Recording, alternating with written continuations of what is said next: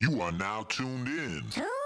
To the Spectators, Spectators. Podcast. What is happening, you guys? I'm Packy, and this is episode 109 of the Spectators Podcast.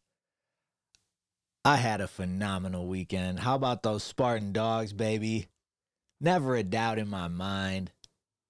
21 point underdogs went out, beat Michigan wire to wire. I knew it the whole time. Even after seven turnovers and a loss to Rutgers last week, I knew it. I didn't go on the pod last week and say we probably won't win a game this year. That was somebody else, imposter. What a win, man. What a win. Dantonio retires and now Jim Harbaugh has a new daddy. Mel Tucker already 1 0 against Michigan. You just you just love to see it. The best part is is talking to U of M fans, reading their tweets, just basking in it. Ah. Here's a nice uh, tone deaf one from former Michigan quarterback who never beat state while he was quarterback. In fact, had a negative 46 rush yard performance against us, tweeting MSU equals front runners. I literally didn't hear a sound from one Spartan and I know until their win Saturday. And herein lies one of the major differences between the fan bases, in my opinion, which is rarely just said out loud like this. Michigan fans are arrogant and delusional. You didn't hear a sound until we won Saturday? Exactly. That's because we just lost to Rutgers. Only only a Michigan fan would, would pull some shit like turning the ball over seven times in week one, losing to Rutgers at home, and then talk shit all week going on the road to face a top 20 ranked rival. That's why we can't stand you. Michigan is the, the school of the October Heisman winners, the championship recruiting classes, winners of the offseason, media darlings. MSU is full of three star recruits. The media couldn't even get our coach's name right for the last decade, even though he was going to conference championships, Rose Bowls, college football playoffs. The last few years, the media has literally gone after our two major sports coaches with, with hit pieces. Yet, we just consistently find, find a way to be Michigan's daddy. Since 2008, when I was 18, so my whole adult life, we've played Michigan 13 times. We're nine and four. In that time, we have three conference championships, a Rose Bowl win, a college football playoff appearance. Michigan, in that same time period, has zero conference championships. They haven't even been to a conference championship game, zero Rose Bowls, zero college football playoff appearances, and they're four and nine against Michigan State. Yet, Michigan fans my age live in a fantasy world in which they're one of the best programs in the country, in which they're so superior that Ohio State is really their true rival, not Michigan State. The Ohio State, the Ohio State that they've beaten one time my whole adult life. Imagine living in a world where you legitimately think you're the better program given those accomplishments I just rattled off. And it's that arrogance and delusion that just makes beating them so satisfying every single time. It, it doesn't get old. Here's another example. So, this first guy is the quarterback of the number 13 ranked 21 point favorite home team that just lost. The second guy on the clip is linebacker for the unranked 21 point underdog away team that won. You tell me who you'd rather root for. And did you realize that Simmons, Antjuan Simmons, was that good of a player? John Simmons, who's that? 34, I think was his number. I mean, I wasn't really worried about him. I mean, he's a heck of a player, but wasn't on my radar. Joe Milton was asked about you, and he said he's not on my radar. Um, I mean, it don't matter. Paulie B's back with us, so I mean, I don't know what those guys do over there, but uh, but uh, we study our opponent. We know who we're playing against, Um, so I mean, I don't care if I'm on Joe Milton's radar or not. You know what I mean? He's just a quarterback who plays here at at, at Michigan. Who would you rather root for? Which one sounds like a guy that's prepared, a guy that's not arrogant? Where does this come from? It's like every class that goes through Michigan and all their fans, and I know when I say all, I just mean most. I know there are some out there that aren't like this, but even even Michigan fans that I know that are friends of mine, there's just this there's this like entitled arrogance like they're this the best program around when I haven't seen it. And neither have they. Go green, baby. That's all I can say. Go green. Speaking of green, Green Mitten is a green inspired lifestyle brand dedicated to cannabis and culture since 2012. Based in Grand Rapids, they've been featured in High Times magazine for the last five years. A lot of you guys know the Green Mitten brothers already, Danny and Jared. If you've been following me, the spectators, been to some of our shows on the road, um, they've been on tour with us. They've got an awesome clothing line out right now. It includes hats, masks, windbreakers, crew necks, and more. I've got the new stuff. You can get it too. Go to www.green-mitten.com. That's green-mitten.com. Go ahead and use the promo code PACKY10 for 10% off your order. In addition to the clothes, they have glass, they have CBD. If you're ever in Grand Rapids, they've got a storefront there you can slide through. Again, that's promo code PACKY10 at the website green-mitten.com and you can get 10% off your order. Subscribe to the Spectators podcast on Apple Podcasts or follow on Spotify. If you want to go the extra mile, leave a five-star review. Thank you to all the loyal listeners and let's pod. You are now tuned in to the Spectators, Podcast.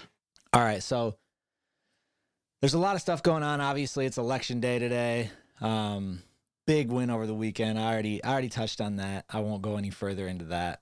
And um, but there's a big topic that just came up that I want to spend the pot on, and it's right up our alley of what we talk about on here a lot. I know we talk about the music, independent, Spotify, things like that, and something pretty big just happened with Spotify. So last week I I almost had a topic on Spotify, but there wasn't really enough going on yet specifically with it to talk about and I figured I'd wait until some things played out. And this was the, the story last week, okay? Let's see. Workers in the music industry have banded together to demand better treatment from Spotify. This is a, an article from, from Complex on October 27th. The Union of Musicians and Allied Workers has created the Justice at Spotify campaign to push for radical changes to the streamer's business model. The group of musicians, DJs, producers, road crew, and others aim to collectively take resources and power from the few wealthy companies that dictate our industry. So far, the petition has garnered over 6,750 signatures from industry workers. Um, they list a number of demands for Spotify. The group wants a per stream royalty rate of at least one cent. Right now, it's a fraction of a fraction of a fraction of a cent. With payment sent through a user centric payment model, more transparency in closed door contracts and label deals, removing payola or pay to play schemes used for the streamer's curated playlists, credit for everyone involved in recordings, and terminating legal battles aimed at artists. At the moment, the company doesn't pay royalties through a per stream model. It currently uses a pro rata system that gathers the generated money and divvies it up between artists depending on their total number of streams.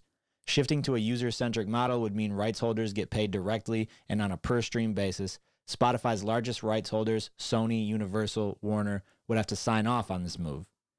These record companies use the rights to their huge catalogs to guarantee monthly advances from Spotify. Secret negotiations that divide the royalty pool before an independent label artist has a chance to stream a song. So that was going on last week. Nothing has really come of it, but it was it's it's something a, a kind of a grassroots thing that's beginning. Okay. So there was and is a push and effort to get more money, better treatment for artists from Spotify. Not only that, but an effort to get money, get payola out of the game. And for those that don't know, in the music industry, payola is essentially taking payment to play music and present it as an organic part of the system or, or the broadcast when in reality, you've been paid to play it.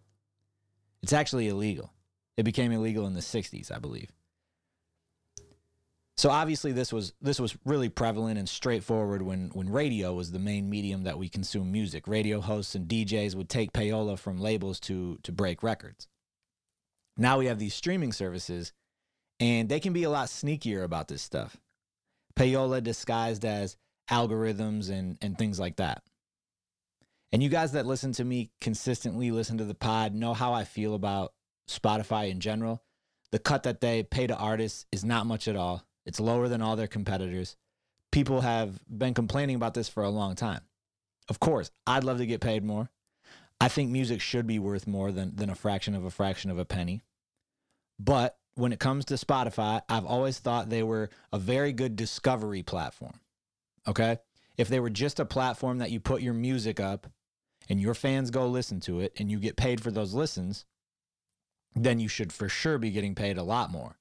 But I've always thought they were a good discovery platform and that ability to to post your music to Spotify and potentially get listeners who have never heard of you um, was worth it in my opinion. I have 200,000 monthly listeners on Spotify. 200,000 different people listening to my music in the last 30 days. As much as I'd like to believe that this were the case, I know that I don't have 200,000 fans. Okay? In fact, I don't think I have anywhere close to that. So the fact that I've been able to reach 200,000 people consistently with my music on one app is is great. Think of it like YouTube. If you shoot a video, like you're a, you're a nobody. You shoot a video, you put it on YouTube, it gets a million views.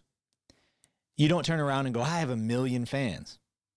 But you've reached a million sets of eyeballs with that video because of YouTube's platform, its algorithms, and obviously a great video. Also, for reaching that many people, you likely don't make all that much money off those views on YouTube. You're using that platform mostly for the discovery, right? So there's always a give and take with the utility of a platform and and, and we you, we as artists have to understand that while we're fighting to get music to be valuable again, we have to understand that discovery aspect as well. So now a story breaks today. Let's see. Spotify. Here's the headline Spotify is letting record labels influence personalized recommendations so long as they pay for it in royalties. So this is from Music Business Worldwide. The streaming platform has today, November 2nd, confirmed that it will soon start allowing artists and record labels to flag tracks that are a particular priority for them via a discovery mode feature. And that this flagging will then influence the selection of songs that Spotify's algorithm picks out for listeners. Labels will initially be able to exert this discovery mode influence in two areas. Autoplay tracks which play after Spotify user has completely listened has completed listening to an album and or playlist based on their prior usage and Spotify Radio, whereby the platform picks out a radio-esque selection of songs based on a, a track or artist chosen by the listener. So if you guys use Spotify, you know the autoplay is you play an album and then it just continues playing songs. That's autoplay. What songs those are. Spotify Radio is each artist's radio station that's kind of curated to be um, similar to that artist. How do artists and labels take advantage of the new feature? They pay, obviously, but not in the manner you might assume. In a blog post explaining the new feature, Spotify clarifies, quote, to ensure the tool is accessible to artists at any stage of their careers, it won't require any upfront budget. Oh, awesome. Instead, labels or rights holders agree to be paid a promotional recording royalty rate for streams in personalized listening sessions where we provided this service. In other words, when artists or labels opt into this discovery mode to identify a track that they'd like to be prioritized in personalized listening sessions, the radio and audio play, or radio and autoplay, they agree to get paid a lower recording royalty rate for streams within those personalized listening sessions. Wow, a few things. So, artists try to get payola out of Spotify, try to make a little more for their streams. And Spotify responds by saying, actually, how about we pay you less? Because, like I said, though Spotify was the worst at paying artists on a per stream basis, I think they were the best for discovery. Now Spotify's saying, oh, you want that great discovery aspect? You're going to get paid even less than our already industry worst. Okay, bet. Another thing. So artists have to opt into this discovery mode now. Basically, if you have a song you really want to get heard, even more than your typical songs, right? Like there's always obviously you want every song to get heard the most it can, but you every once in a while you make a song that you think is the single, the hit, the popular one. You really think this could be the one. You opt into this discovery mode and agree to get paid in grains of sand for the hope and dream of this song blowing up on Spotify. Well, two things. One, I don't know about my fellow indie artists, but when I make a song that I really think could be the one, my first thought isn't, how can I find a way to make less money on this record? The second thing is, is this quote from the article If the songs don't perform well, they'll quickly be pulled back. Listener satisfaction is our priority. We won't guarantee placement to labels or artists, and we only ever recommend music we think listeners will want to hear. Well, what the fuck? I thought that's what you've been doing. I thought that's what your algorithms were supposed to do. Now you're telling me I have to eat shit for the chance to get discovered and when when I don't you can always just say, "Well, the song wasn't performing well." Thanks for taking less money. And I think that's how they cover for the payola aspect because payola is illegal. But they cover for it by A saying people aren't paying for play because technically no money is exchanging hands but obviously the artist is paying on the back end in royalties or royalties they're giving up. And B, there's no guarantee the song will really get any amount of spins with this taking this pay cut. It's like the worst of every world for an artist. A platform that didn't pay shit but was good for discovery is now saying in order for you to get discovered on our app, you have to take even more of a pay cut. It's trash. It's also payola disguised as something else. Independent artists who make average livings are stuck with the decision they seem to always be stuck with exposure versus money. And that's why I've, to a certain extent, had Spotify's back when lots of independent artists have complained about, not just independent artists, artists in general, complained about the amount of money that they see from Spotify because throughout our career, Mo and I have always stressed exposure over money. And obviously, when you get to a certain point, you can start to lean more toward money. But when we were coming up, you had to choose. You put your music on SoundCloud, Bandcamp, you didn't get paid for it. You put stuff up on YouTube, unless you really had a huge following, you didn't get paid for it. You were just trying to garner a fan base. Now, you can have no fan base, put your stuff up on Spotify, and not only do you have a place to host your music that everybody has on their phone, but you can get discovered on Spotify. So I've I've consistently, at least somewhat, had Spotify's back to this extent. But now it's back to even on Spotify now, where we were already getting paid fractions of a fraction of a of a penny. Now we got to ch- completely choose this potential exposure versus making some money it's it's getting nearly impossible to make a living on music these days without a without a really big fan base. Also, you think labels are ever not opting in on this? The labels will always opt in on this now. So for artists that are signed, because these royalty rates are going to be even more trash than they've been, it's going to take even longer for your records to recoup their money, which means if the discovery aspect isn't resulting in a huge increase in listeners, at best, it's taking you longer to make your money. At worst, you're not making money. The only saving grace that could that could save all of this is if this discovery mode, you opt in, you agree to take less in royalties, if it truly results in way more listens, and so when you look back, the song actually ends up making about the same amount of money because you got more listens, but you make less per listen, but you potentially get more ears on it. That's the only way it would work. I just don't see that happening. So I essentially, barring that, I see no positives to this, which makes it hilarious how they tried to roll it out. Like, here's, let me go to Spotify's actual like press release. Oh, here we go. Artists tell us they want more opportunities connect with, to connect with new listeners, and we believe our recommendations should also be informed by artists, their priorities, and what they have to say about their music. And soon, we will roll out a test of a service that gives artists a say in how their music is, dis- is discovered. In this new experiment, artists and labels can identify music that's a priority for them, and our system will add that signal to the algorithm that determines a personalized listening session. This allows our algorithms to account for what's important to the artist, perhaps a song they're particularly excited about, an album anniversary they're celebrating, a viral cultural moment they're experiencing, or other factors they care about.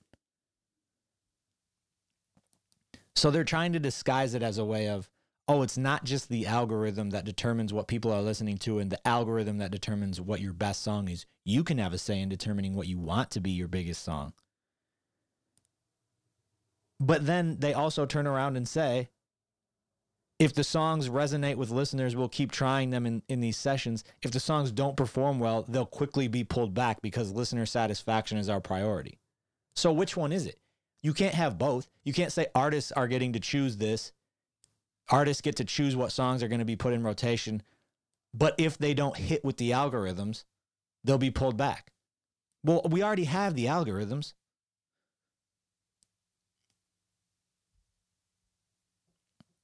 Thank you, Spotify. This is definitely what artists were looking for. Spotify knows this is bullshit. Call me a conspiracy theorist, but I don't think it's a coincidence that they rolled this out a day before the national election. If you want your bullshit to get buried on Twitter and social media, what a what a great time to do it. It's, it's tough for artists, man. There's only so many places to put your your music for consumption. Spotify and Apple Music pretty much have a monopoly. Yeah, Tidal pays well. I had somebody tweet at me, "Why don't you why don't you put all your stuff on on Tidal exclusively and make more money?" But if you if you're not on Spotify and Apple Music, you're cutting your potential audience down so so significantly. Like I could you, you guys know when I have an album or a lot of your favorite independent artists have an album, maybe they roll it out somewhat differently instead of just, hey, my album's out and you can go find it everywhere because they're trying to make a buck.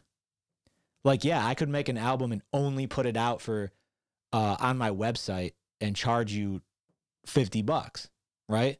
But how many people are doing that? As opposed, how many people will buy that as opposed to when I put an album out on Spotify, X amount of people are going to go listen to it. And every time you put an album out exclusively on a certain platform and not available to everybody, you're becoming less and less relevant because you're you're scaling that fan base down and down and down and until some people that aren't willing to go to that exclusive route don't even care about you anymore. So I don't know. I don't know how to change this. I don't know what's next. I guess I hope Spotify gets enough bad press from this that they that they second guess it, but they need to figure out their business model real quick. Or maybe this is maybe this is their business model and artists are just going to get the shaft going forward. Maybe they're going all in on podcasts. I'm not sure. But yeah, not good news. All right, it's election day. The the election is obviously important, guys. It's important to to make an informed vote. It's one of the most important rights, duties we have as citizens. Also, after we vote, we don't have control over the results, okay? I saw uh, Wall Street Journal. This is a headline in an article. Experts lay out five stress relieving exercises to help you make it through election day. Guys, get a life. If this is you, seriously get a life.